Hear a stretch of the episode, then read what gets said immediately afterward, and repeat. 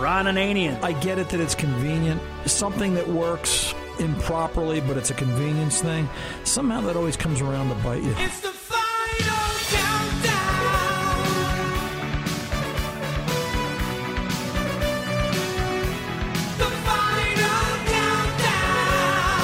Doctor. You know what? Gather parts while you can, because once they stop making parts, if you still want to fix it, it costs you a whole lot more. Welcome to the radio home of Ron Ananian, the Car Doctor. Since 1991, this is where car owners the world over turn to for their definitive opinion on automotive repair.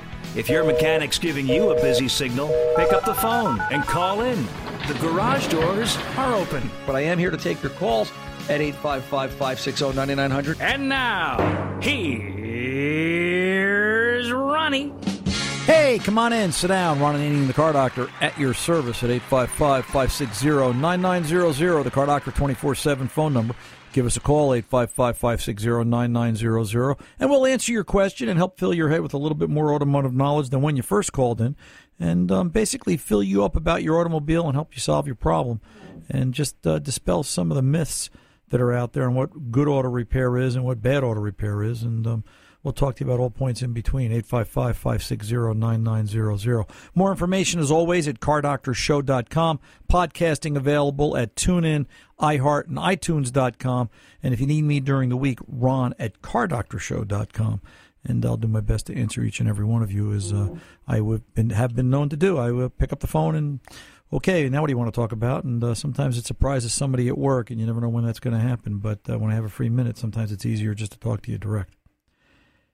2000 Volvo S40 came into the shop at RA Automotive, and the customer described it that the idle speed was so high they didn't have to touch the gas pedal the entire time they drove over from their house about six and a half miles away. They just let the car pull itself all by itself. It was a self driving car. Was it? A different kind of repair. Welcome to the repair of the week. Like I said, a 2000 Volvo came in. The idle speed was real high, and customer was actually afraid to drive the car. And I understand why. The check engine light popped on about halfway over. Naturally, when I got in the car, not so much, and it behaved itself. And I drove it around the block, and everything seemed normal, and it it just it just it was just okay. So I decided it was time for a little bit of technology. Technology is a good thing in, in some ways, and we talk about technology and we have concerns about it. But technology within its limits, if you know what you want it to do, it becomes a game. You can you can tame the technology and teach it a few things or two. I got out my launch X431 pad, and I want to talk to you a little bit about graphing. Graphing scan tools are are really neat. They're used in the right potential, used in the right opportunity, in the right placement. They really will help you fix the car. I got out my Launch X431, and uh, that's the Pad 1. Uh, they also have a Pad 2, which I just happened to grab the Pad 1 for whatever reason. Not that there's anything wrong with the 2, but um, just know that they have a Pad 1 and a Pad 2, both great scan tools. And went into this Volvo, went in and, you know, connected to it, Bluetooth wireless, which is really nice that. And you know, I just realized something. If Launch has the ability now to connect via Bluetooth, Launch might be one of the few manufacturers that can connect to the new cars when they go Bluetooth technology because Launch actually has it in place already. That's kind of a neat observation, but we'll see where that goes in the coming years. But anyway, at this 2000 Volvo S40, stay on track run, and it had an intermittent fast idle and an intermittent check engine light. I went in to scan it for codes, and the launch pad reported back an ECM 15 fault or a problem in the coolant temp sensor. And that actually made sense to me because an ECM 15 or a P0118 in everyday layman's terms is a fault in the coolant temp sensor circuit. And when a Volvo of this generation sees that fault, it will actually bump the idle speed and turn the fan on all the time. So I felt that now I had a symptom that matched a condition that matched a customer description. Now I just had to see it happen so I could capture it and figure out the course of action. I started this conversation by saying I was going to talk to you about graphing.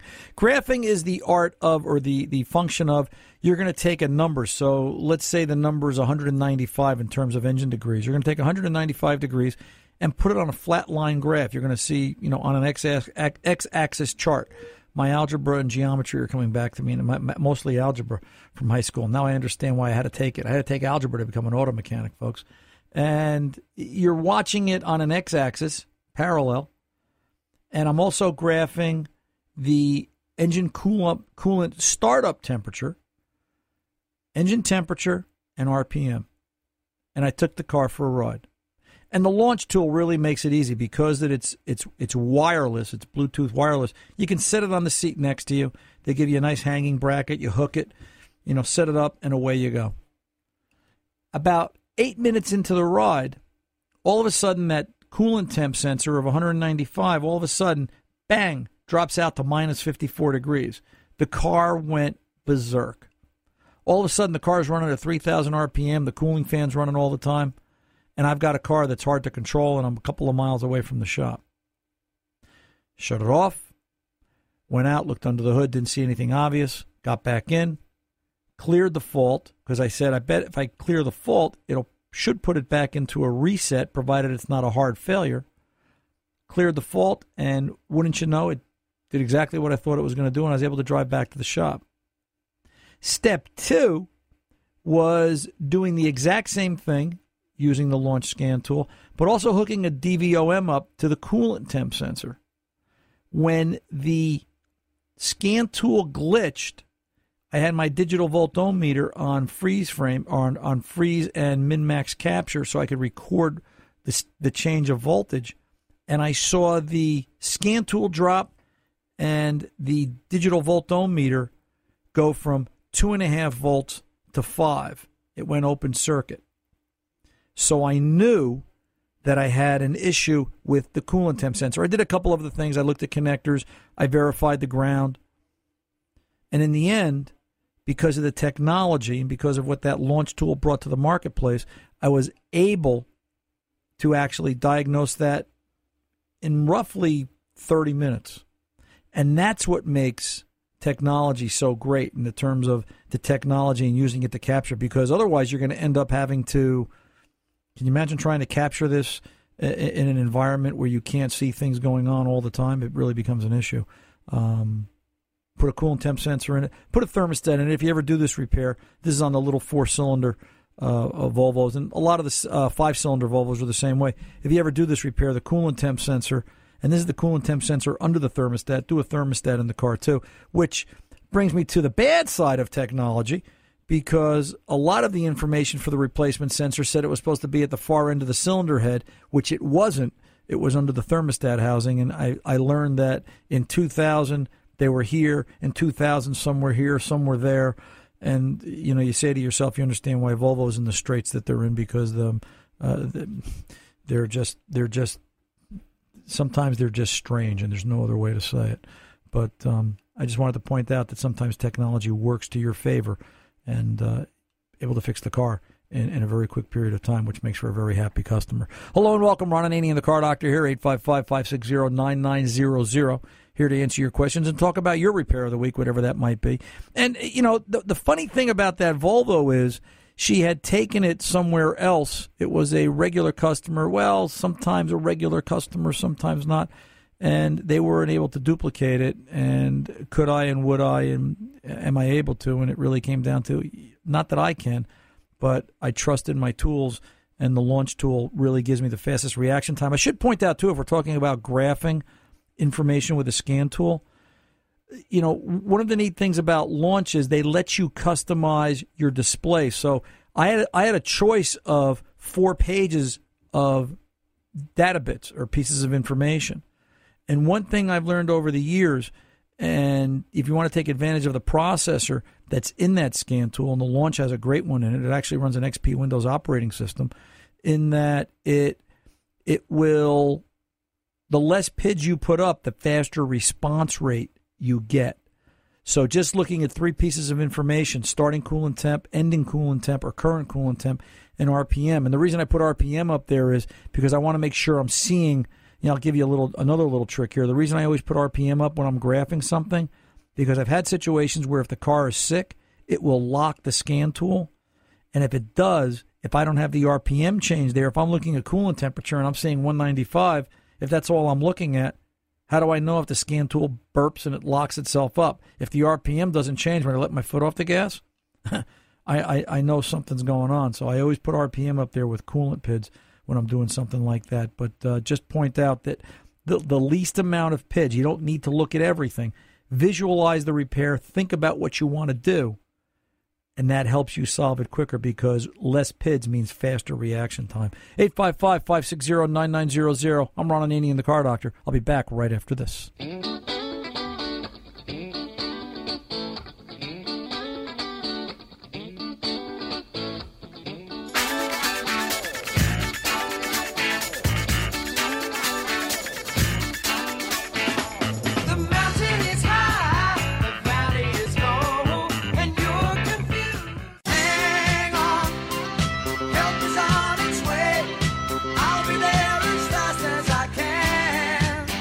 Welcome back. Ron Ananian, the car doctor. Come on in, sit down. Let's talk. 855 560 9900. Let's kick the garage doors wide open and go talk to Micah from Portland, Maine. Micah, welcome to the car doctor. How can I help?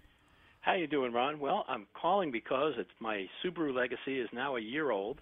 It's very low mileage. It's only got 7,000 miles on it, but it's time for its third oil change because I did the first one at 1,000 miles, as recommended by a car doctor I know.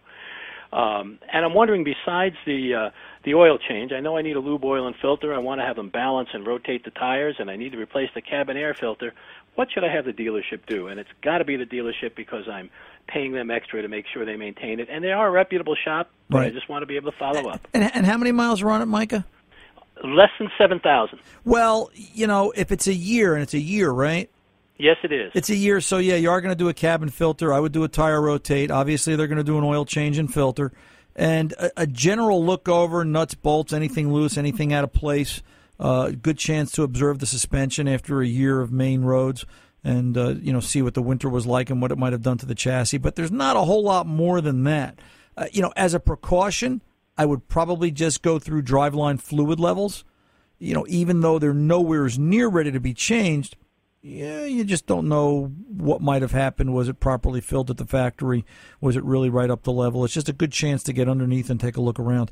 You know, like I always tell you and I tell everyone else, an oil change in a lot of situations is much more than just oil and filter. It's a good chance to observe what kind of shape is the car in and you know, it doesn't hurt to take a look. Take an extra five, ten minutes, and maybe in some cases it's a little bit longer to check fluid levels. That they're not all five, ten minutes, but it's just a good chance while you're under there to look around. Uh, Somebody sent me an email during the week. I'll preface it like this, Micah. Somebody sent me an email during the week from uh, another guru expert who talks about how oil changes, you know, extended oil changes are okay for the cars, and 10,000 mile intervals are good, and 15,000 mile intervals are good, and you know the 3,000 mile oil change is no longer really part of the landscape. How it doesn't qualify. The problem with that line of thinking, and there's a lot of things wrong with it, and I won't repeat what I've said so many times here on air, but the problem that's wrong with that line of thinking is most cars, after they've got 4,000 miles on that oil change interval, the manufacturers in the owner's manual talk about checking oil level on a regular basis.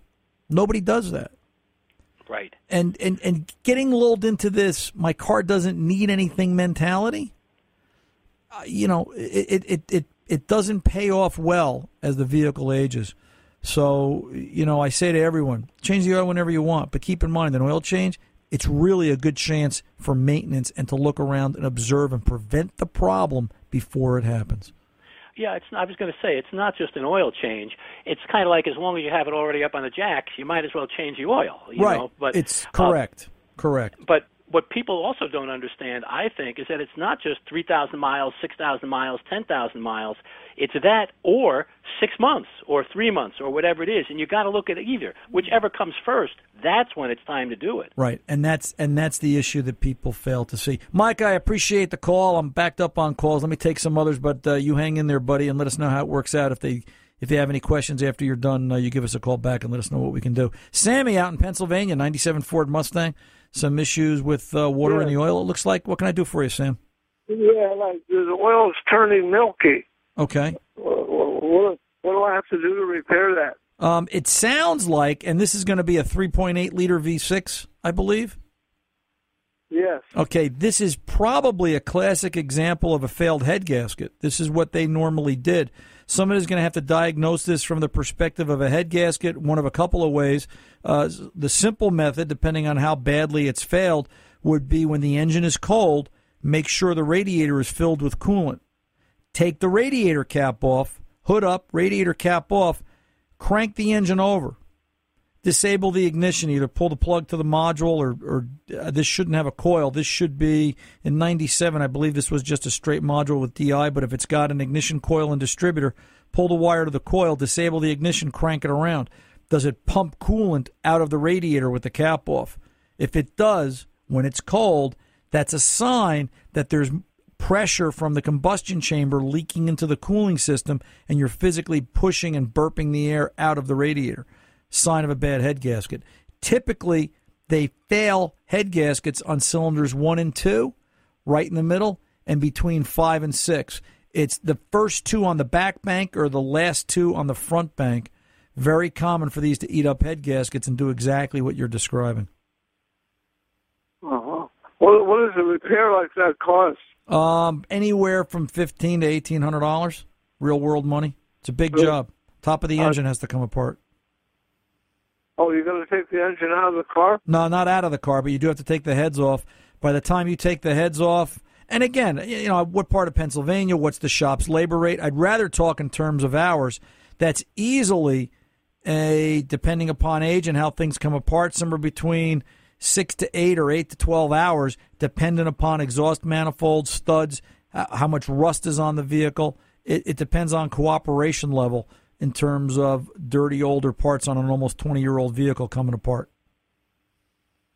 Okay, very good. All right, sir. Thank But- you, Ron. But that's where I would be looking, Sam. Good luck to you, and uh, you're very welcome. Uh, back in the day, we had, I'll never forget, oh gosh, it's got to be 15 years ago when there were more of those running around the 3 8s. I remember one winter, it was right around the time that Ford acknowledged they had a problem with those. And uh, just before they admitted they had the issue, we were doing head gaskets. I remember one winter, I did 14 pairs of those head gaskets starting in November through the end of March. I did I, I did one or two every week. It got to the point where I could do the job in my sleep. It, was just it was just crazy. It was baffling to me. I that's how I and I still remember most of the numbers on how it works. But uh, very common fault that that head gasket uh, would fail just like that. And the issue was there's only 10 head bolts holding that down. They needed 11, if I remember right. They needed 11 or 12 because I looked at it one day and I said, why are these always failing? You needed a bolt between the two cylinders where the clamp load was the weakest, and that's why the um, that's why the head bolt would fail or the head gasket would fail just like that. Tom, you had a quick question or a comment? No, I just said uh, so that what they had to do. I was going to say that what they had to do was actually go to eleven. Right, they had to go to 11. Wow. Right, and they didn't. And, The engine, and- and- yeah. right, and that was an issue. Right, yeah. No, didn't you have a comment? No, you had a comment before about Bluetooth. Oh yes, we were talking. Uh, you, you had mentioned uh, that the um, actually we're coming. I'm, I'm going to be timing it down here. We can talk about it after the break. Uh, with Bluetooth uh, for scan tools, can't they now hack into my car? Oh, there's a great question. I'll tell you what, when we return, we're going to talk a little bit about that, about hacking into the vehicle and what sort of security issues Bluetooth technology presents. I'm Ron Ananian, the car doctor. We'll be back right after this. Don't go away.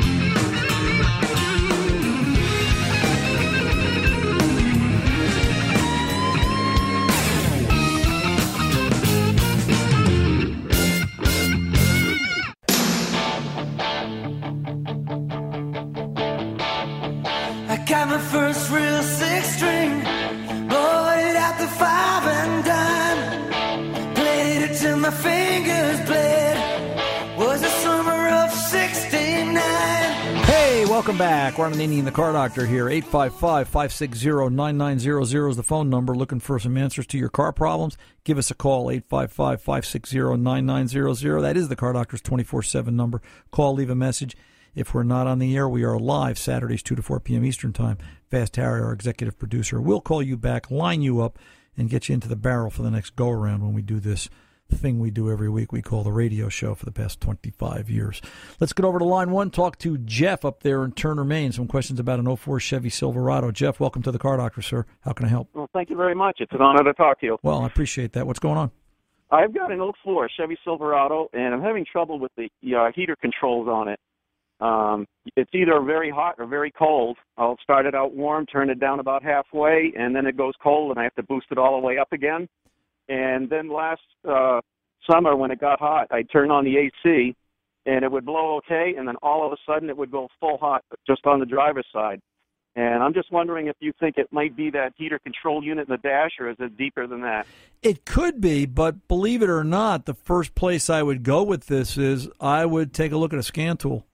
Uh-huh. And I'd want to see what sort of fault codes this has because everything here, even if it's is has this got the sliders or is this automatic AC with knobs? It's got the sliders. It's got the sliders. Even those, there is no real mechanical connection. Every Uh-huh. everything here is wiring pinouts and going through the body module, and you can have issues with the blend door actuators, passenger or driver's side. Uh, it's got two slides in the middle, right? One for Yeah. one for left, one for right regarding temperature.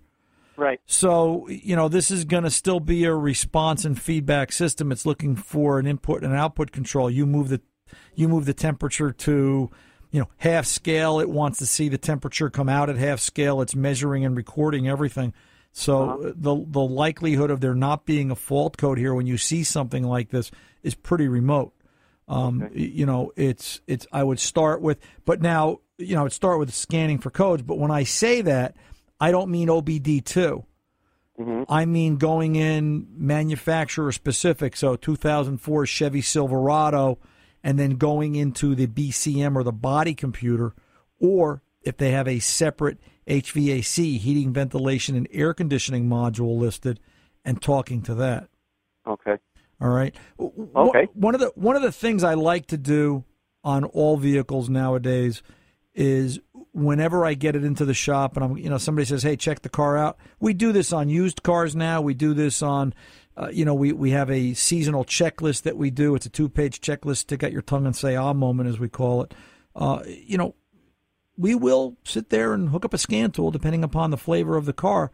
And the majority of manufacturers allow us to do this. We have a a full system, full vehicle scan. We'll look at every every module on the car.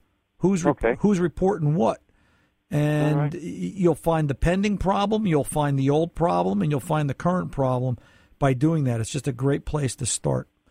And Okay. it's it's it's why we like to do that. Here I got I got one for you. Okay, Jeff, Yeah. real quick. I want you to think Sure. I want you to think about this in that I was at a seminar this past week and one of the questions the trainer came out with he said, "Let's talk about a diagnostic routine. Car comes into the shop, it's got a flat tire. What's the first thing you're going to do?" Do you know mm-hmm. out of the 6 guys that he asked, we got 8 different answers. So, you know, a good diagnostic routine, and this is my point, always has to start somewhere. And for me, in this day and age, short of a flat tire, I'm always going to start with a scan. Yeah. Okay. All right? I've, all right. I've got a great mechanic up here. I'll have him take a look at it. You good luck, and if you need more help, you give us a call. Thanks, Jeff. I appreciate it. Take good care. Let's get over to Tom, West Nyack, New York, and see what's going on here. Tom, welcome to the Car Doctor. How can I help, sir? Hi, Ron. How are you? Good. What's cooking? Um, I sent you an email regarding um, service intervals on my new Camaro. Okay. Um, I don't have to change my oil until the service light comes on, or one year. Yeah, that's a great idea, isn't it? Uh, yeah. Let me Yeah. let, let me ask Um, you, Tom. How much was that new Camaro? Forty-seven thousand. Forty. Let's say that again. Forty-seven thousand dollars. Wow. So it's, and it's I don't have to change. The, and it tells the book tells me that the light could take up until a year to come on under the best conditions. right. Isn't that great? Um, transmission fluid. I don't have to ch- under normal driving conditions. I don't have to change the transmission fluid at all. But if I drive it under severe conditions, I should change it every forty-five thousand. and I'm sure you bought a 2016 SS Camaro to baby it. Yes, I did. Yeah. So you, you're never going to go faster than 35 going down to the store to get a quart of milk. I braking braking period. I can go up to eighty miles an hour. Right. And then a- and then Um, after that, all bets are off. The the the car just had the, the the service on this car is just strange. The drive belt. Ten years, 150,000 miles.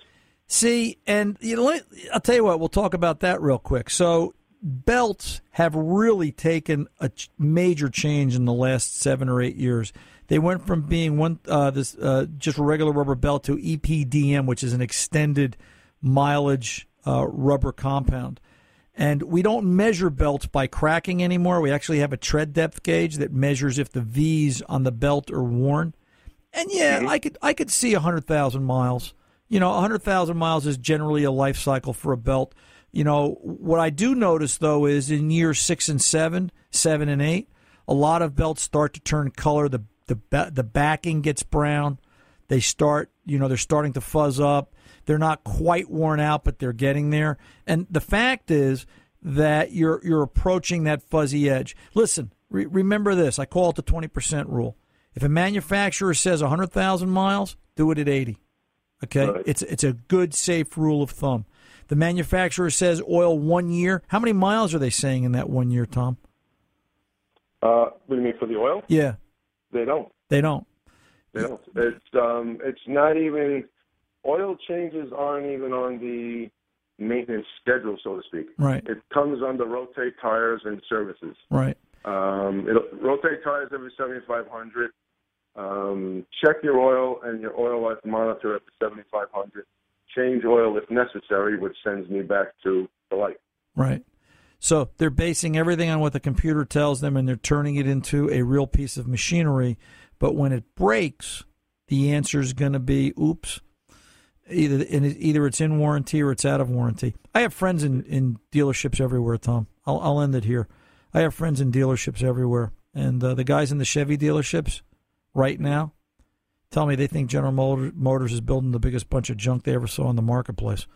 Uh, they're doing they're doing more engine work and more repairs and more, uh, you know, more stupid things as they put it. And I'm trying to keep it clean for family radio. I have no intention. I have no intention Yeah. of um, waiting for the light to come on or if it were me, one year to pass. To be honest. if it were me, it would be five months, five thousand miles. That Camaro is going to run hot all the time, especially with summer coming.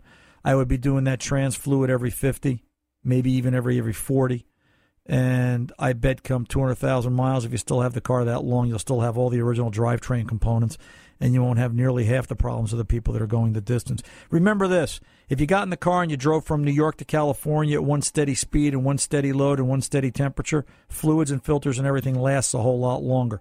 Other than that, all the stop start, all the severe temperature changes, all that takes a toll. And in my mind, from what I've seen the past 43 years of wrenching, you're not going to see cars last nearly what manufacturers say they're going to last. All they're doing is lining up to buy the next car. 855 560 9900. The car doctor is back right after this.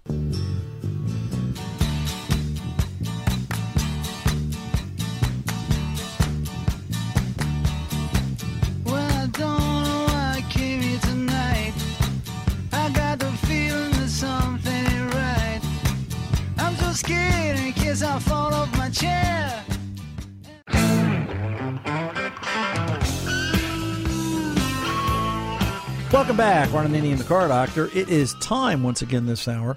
I don't know where time goes. Uh, we're going to give away another T-shirt here, Tom. We're whittling down that pile of ten thousand T-shirts. That's good because you know I, I tripped over it on the way in. Yeah, well, I'm sorry. That was uh, my fault. I kind of left them.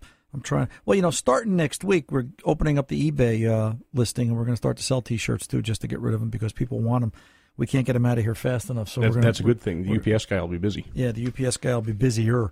Um, uh, but any event, what do you have for me this week? What's my What's my Facebook question of the week this week? And I should point out, if you want a Car Doctor T-shirt for free, go out like our Ron Ananian the Car Doctor Facebook page. Leave a question. If we use it up here on air, we will be glad to send one to you. And we'll reiterate: like the page, don't like your question. Right. Don't like the question, like the page. Right. So what's going on? Well, Mark Reddy says you know, he listens every week. He listens to the podcasts, and you spoke of the class discussion of the no start condition with a keyless system, and he's going to assume that the car was unlocked initially. The next thought he had was, um, what can be done if you're completely locked out of the car? Oh my. Uh, you with the OBD2 port on the inside of the car, what are your options now? Yeah, and, and you know, Mark, it's a great question. I think what everybody needs to get familiar with is if they're driving a a a keyless system, meaning that it's a push button start vehicle, look at your key fob.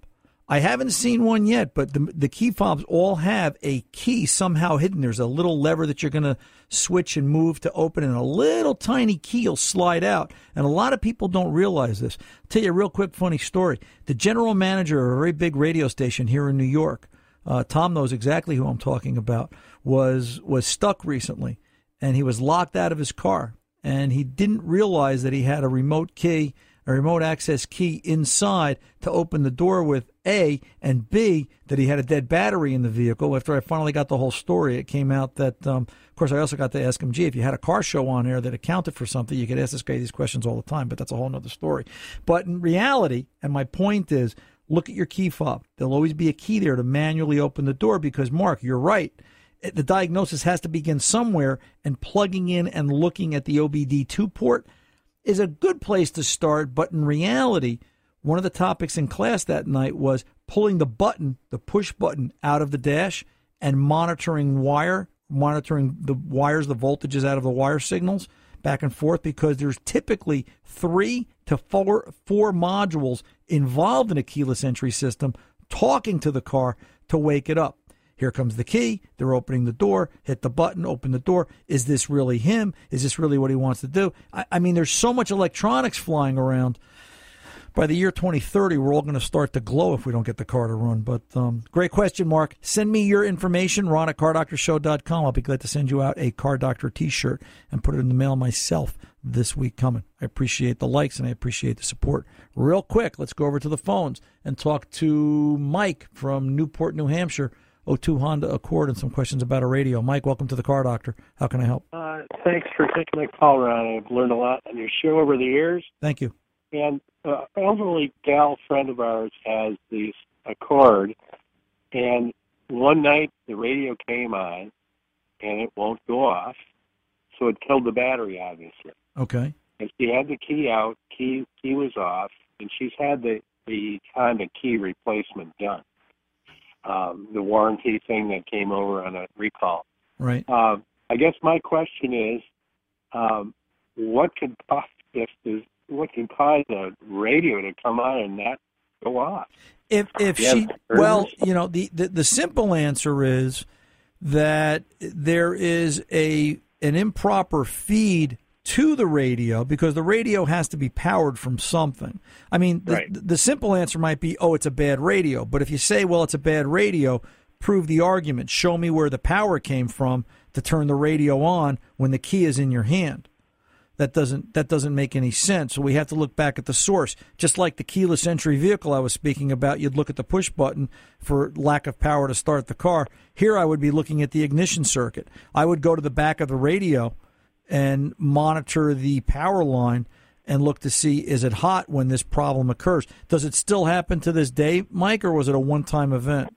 Well, she had it happen several times, and uh, they would jump start the car, and of course it wouldn't go off, and it would kill the battery. So he took it to the local service guy, and he he just disconnected the uh, the radio, and and she said, "Well, can you fix it?" Well, that'll cost more money.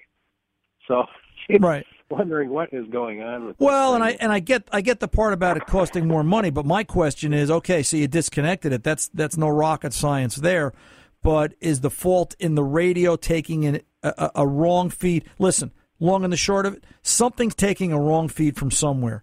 Either there is memory power to the radio being diverted internally in the radio that it's allowing it to turn on, and that's the fault, or the main power line into the radio is getting an improper voltage from somewhere, and that's got to be diagnosed and backtraced. And the fact that the ignition switch was done, I'd look there first because just because it was replaced and it's new, new doesn't mean good. New has never ever worked. Take a look at that, Mike, and explain that to her, and we can kind of go from there. If you need more, Ron at cardoctorshow.com. 855 560 9900. The Car Doctor's back right after this.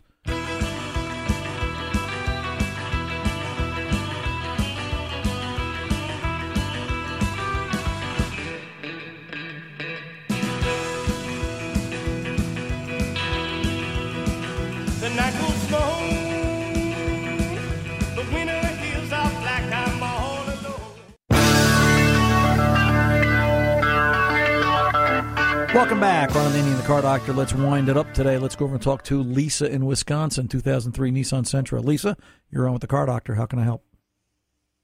Uh, thank you, Ron, for taking my question. Um,